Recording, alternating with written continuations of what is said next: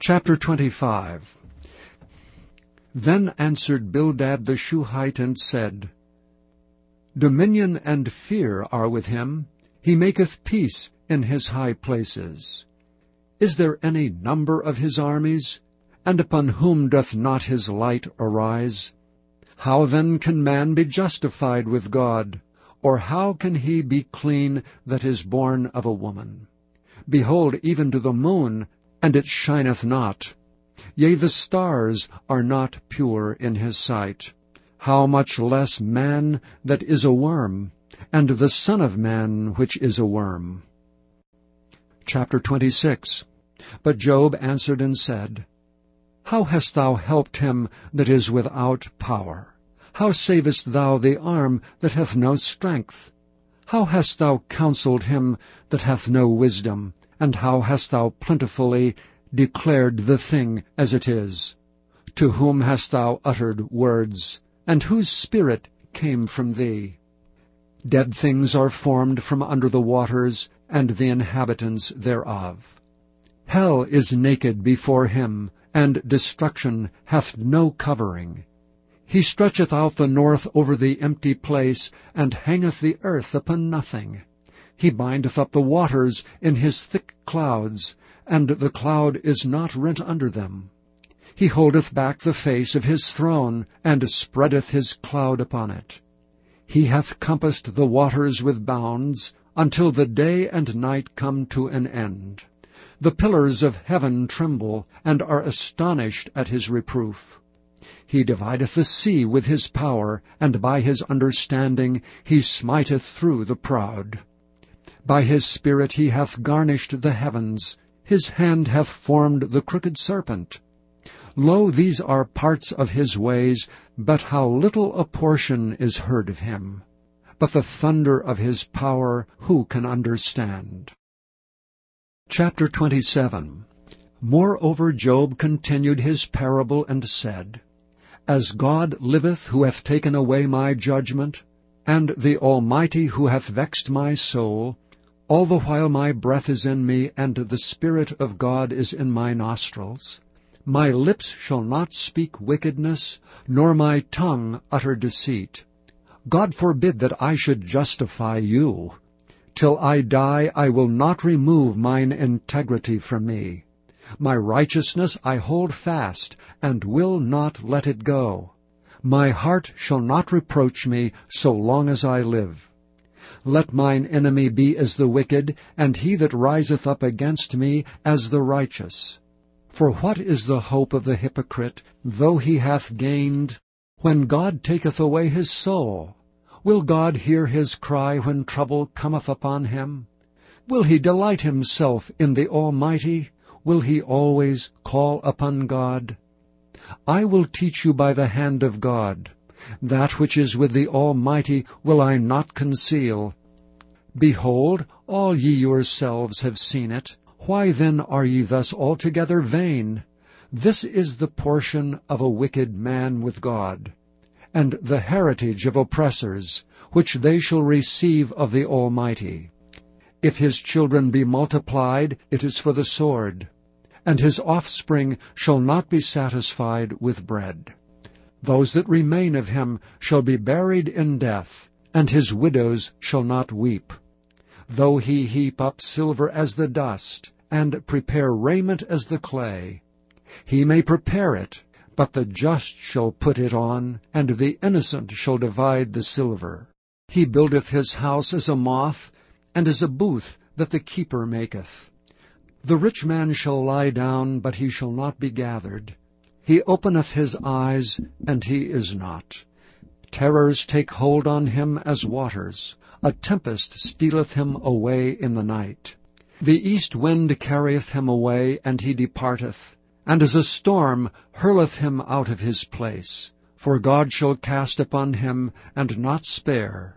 He would fain flee out of his hand. Men shall clap their hands at him, and shall hiss him out of his place. Chapter 28 Surely there is a vein for the silver, and a place for gold where they fine it. Iron is taken out of the earth, and brass is molten out of the stone.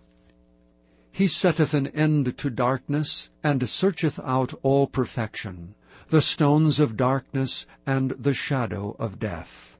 The flood breaketh out from the inhabitant, even the waters forgotten of the foot. They are dried up, they are gone away from men. As for the earth, out of it cometh bread, and under it is turned up as it were fire. The stones of it are the place of sapphires, and it hath dust of gold.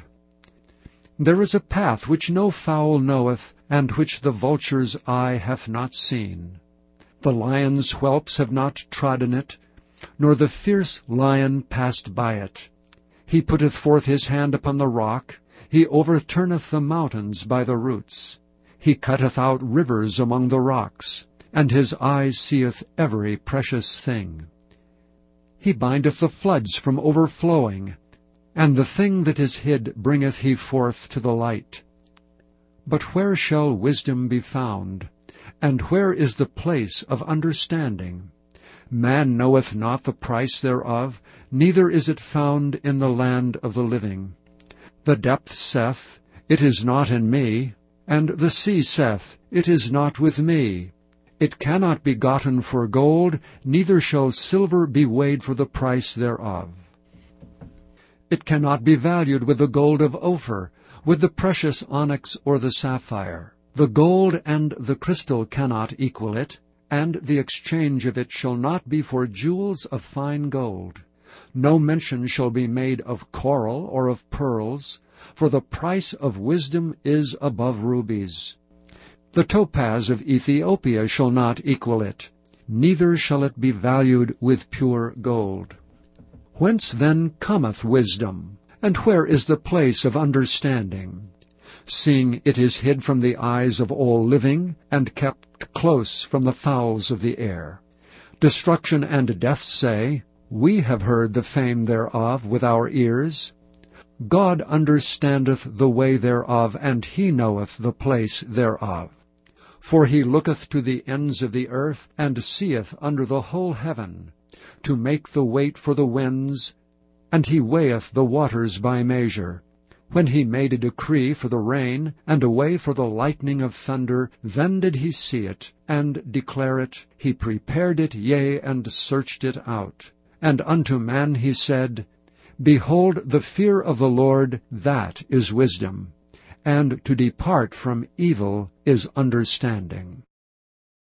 Chapter 29 Moreover Job continued his parable and said, O that I were as in months past, as in the days when God preserved me, when his candle shined upon my head, and when by his light I walked through darkness.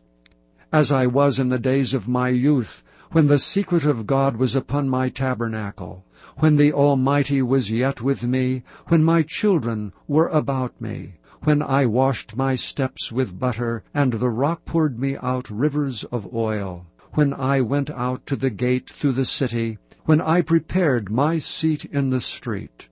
The young men saw me and hid themselves, and the aged arose and stood up. The princes refrained talking, and laid their hand on their mouth. The nobles held their peace, and their tongue cleaved to the roof of their mouth. When the ear heard me, then it blessed me. And when the eye saw me, it gave witness to me, because I delivered the poor that cried, and the fatherless, and him that had none to help him. The blessing of him that was ready to perish came upon me, and I caused the widow's heart to sing for joy. I put on righteousness, and it clothed me. My judgment was as a robe and a diadem. I was eyes to the blind, and feet was I to the lame. I was a father to the poor, and the cause which I knew not I searched out. And I brake the jaws of the wicked, and plucked the spoil out of his teeth. Then I said, I shall die in my nest, and I shall multiply my days as the sand. My root was spread out by the waters, and the dew lay all night upon my branch. My glory was fresh in me, and my bow was renewed in my hand. Unto me men gave ear, and waited, and kept silence at my counsel. After my words they spake not again, and my speech dropped upon them. And they waited for me as for the rain, and they opened their mouth wide as for the latter rain. If I laughed on them, they believed it not, and the light of my countenance they cast not down. I chose out their way, and sat chief, and dwelt as a king in the army, as one that comforteth the mourners. Chapter 22 Men, brethren, and fathers, hear ye my defence which I make now unto you. And when they heard that he spake in the Hebrew tongue to them, they kept the more silence. And he saith, I am verily a man which am a Jew, born in Tarsus, a city in Cilicia, yet brought up in this city at the feet of Gamaliel, and taught according to the perfect manner of the law of the fathers, and was zealous toward God as ye all are this day. And I persecuted this way unto the death, binding and delivering into prisons both men and women. As also the high priest doth bear me witness, and all the estate of the elders, from whom also I received letters unto the brethren, and went to Damascus to bring them which were bound unto Jerusalem, for to be punished. And it came to pass, that as I made my journey, and was come nigh unto Damascus about noon, suddenly there shone from heaven a great light round about me. And I fell unto the ground, and heard a voice saying unto me, Saul, Saul, why persecutest thou me? And I answered, Who art thou, Lord? And he said unto me, I am Jesus of Nazareth, whom thou persecutest. And they that were with me saw indeed the light, and were afraid, but they heard not the voice of him that spake to me. And I said, What shall I do, Lord? And the Lord said unto me, Arise, and go into Damascus and there it shall be told thee of all things which are appointed for thee to do. And when I could not see for the glory of that light, being led by the hand of them that were with me, I came into Damascus. And one Ananias, a devout man according to the law, having a good report of all the Jews which dwelt there, came unto me and stood and said unto me, Brother Saul, receive thy sight. And the same hour I looked up upon him. And he said, the God of our fathers hath chosen thee, that thou shouldst know his will, and see that just one, and shouldst hear the voice of his mouth. For thou shalt be his witness unto all men of what thou hast seen and heard. And now why tarriest thou? Arise and be baptized, and wash away thy sins, calling on the name of the Lord. And it came to pass that when I was come again to Jerusalem, even while I prayed in the temple, I was in a trance, and saw him saying unto me, Make haste, and get thee quickly out of Jerusalem, for they will not receive thy testimony concerning me. And I said, Lord, they know that I am prisoned and beat in every synagogue them that believe on thee. And when the blood of thy martyr Stephen was shed, I also was standing by, and consenting unto his death, and kept the raiment of them that slew him. And he said unto me, Depart, for I will send thee far hence unto the Gentiles. And they gave him audience unto this word, and then lifted up their voices and said, Away with such a fellow from the earth, for it is not fit that he should live. And as they cried out and cast off their clothes and threw dust into the air, the chief captain commanded him to be brought into the castle, and bade that he should be examined by scourging, that he might know wherefore they cried so against him. And as they bound him with thongs, Paul said unto the centurion that stood by, Is it lawful for you to scourge a man that is a Roman and uncondemned? When the centurion heard that, he went and told the chief captain, saying, Take heed what thou doest, for this man is a Roman. Then the chief captain came and said unto him, Tell me, art thou a Roman? He said, Yea. And the chief captain answered, With a great sum obtained I this freedom. And Paul said, But I was free-born. Then straightway they departed from him which should have examined him. And the chief captain also was afraid, after he knew that he was a Roman, and because he had bound him. On the morrow, because he would have known the certainty wherefore he was accused of the Jews, he loosed him from his bands, and commanded the chief priests and all their council to appear, and brought Paul down, and set him before them.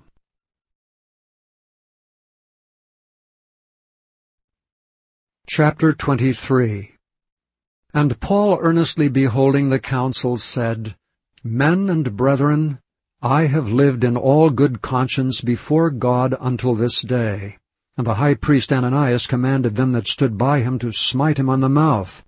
Then said Paul unto him, God shall smite thee, thou whited wall, for sittest thou to judge me after the law, and commandest me to be smitten contrary to the law? And they that stood by said, Revilest thou God's high priest? Then said Paul, I wist not, brethren, that he was the high priest. For it is written, Thou shalt not speak evil of the ruler of thy people. But when Paul perceived that the one part were Sadducees and the other Pharisees, he cried out in the council, Men and brethren, I am a Pharisee, the son of a Pharisee. Of the hope and resurrection of the dead I am called in question. And when he had so said, there arose a dissension between the Pharisees and the Sadducees, and the multitude was divided. For the Sadducees say that there is no resurrection, neither angel nor spirit, but the Pharisees confess both. And there arose a great cry, and the scribes that were of the Pharisees' part arose and strove, saying, We find no evil in this man, but if a spirit or an angel have spoken to him, let us not fight against God. And when there arose a great dissension, the chief captain, fearing lest Paul should have been pulled in pieces of them, commanded the soldiers to go down and to take him by force from among them, and to bring him into the castle. And the night following, the Lord stood by him, and said, Be of good cheer, Paul, for as thou hast testified of me in Jerusalem, so must thou bear witness also at Rome. And when it was day, certain of the Jews banded together, and bound themselves under a curse, saying that they would neither eat nor drink till they had killed Paul. And they were more than forty which had made this conspiracy. And they came to the chief priests and elders and said, We have bound ourselves under a great curse, that we will eat nothing until we have slain Paul. Now therefore ye with the council signify to the chief captain, that he bring him down unto you tomorrow, as though ye would inquire something more perfectly concerning him, and we, or ever he come near, are ready to kill him. And when Paul's sister's son heard of their lying in wait, he went and entered into the castle and told Paul. Then Paul called one of the centurions unto him, and said, Bring this young man unto the chief captain, for he hath a certain thing to tell him. So he took him, and brought him to the chief captain, and said, Paul the prisoner called me unto him, and prayed me to bring this young man unto thee, who hath something to say unto thee. Then the chief captain took him by the hand, and went with him aside privately, and asked him, What is it thou hast to tell me? And he said, The Jews have agreed to desire thee, that thou wouldst bring down Paul tomorrow into the council, as though they would inquire something of him more perfectly. But do not thou yield unto them, for there lie in wait for him of them more than forty men, which have bound themselves with an oath, that they will neither eat nor drink till they have killed him, and now are they ready, looking for a promise from thee. So the chief captain then let the young man depart, and charged him, See thou tell no man that thou hast showed these things to me. And he called unto him two centurions, saying, Make ready two hundred soldiers to go to Caesarea, and horsemen threescore and ten, and spearmen two hundred, at the third hour of the night. And provide them beasts, that they may set Paul on, and bring him safe unto Felix the governor. And he wrote a letter after this manner. Claudius Lysias, unto the most excellent governor Felix, sendeth greeting. This man was taken of the Jews, and should have been killed of them. Then came I with an army and rescued him, having understood that he was a Roman. And when I would have known the cause wherefore they accused him, I brought him forth into their council, whom I perceived to be accused of questions of their law, but to have nothing laid to his charge worthy of death or of bonds. And when it was told me how that the Jews laid wait for the man, I sent straightway to thee, and gave commandment to his accusers also to say before thee what they had against him. Farewell. Then the soldiers, as it was commanded them, took Paul and brought him by night to Antipatris.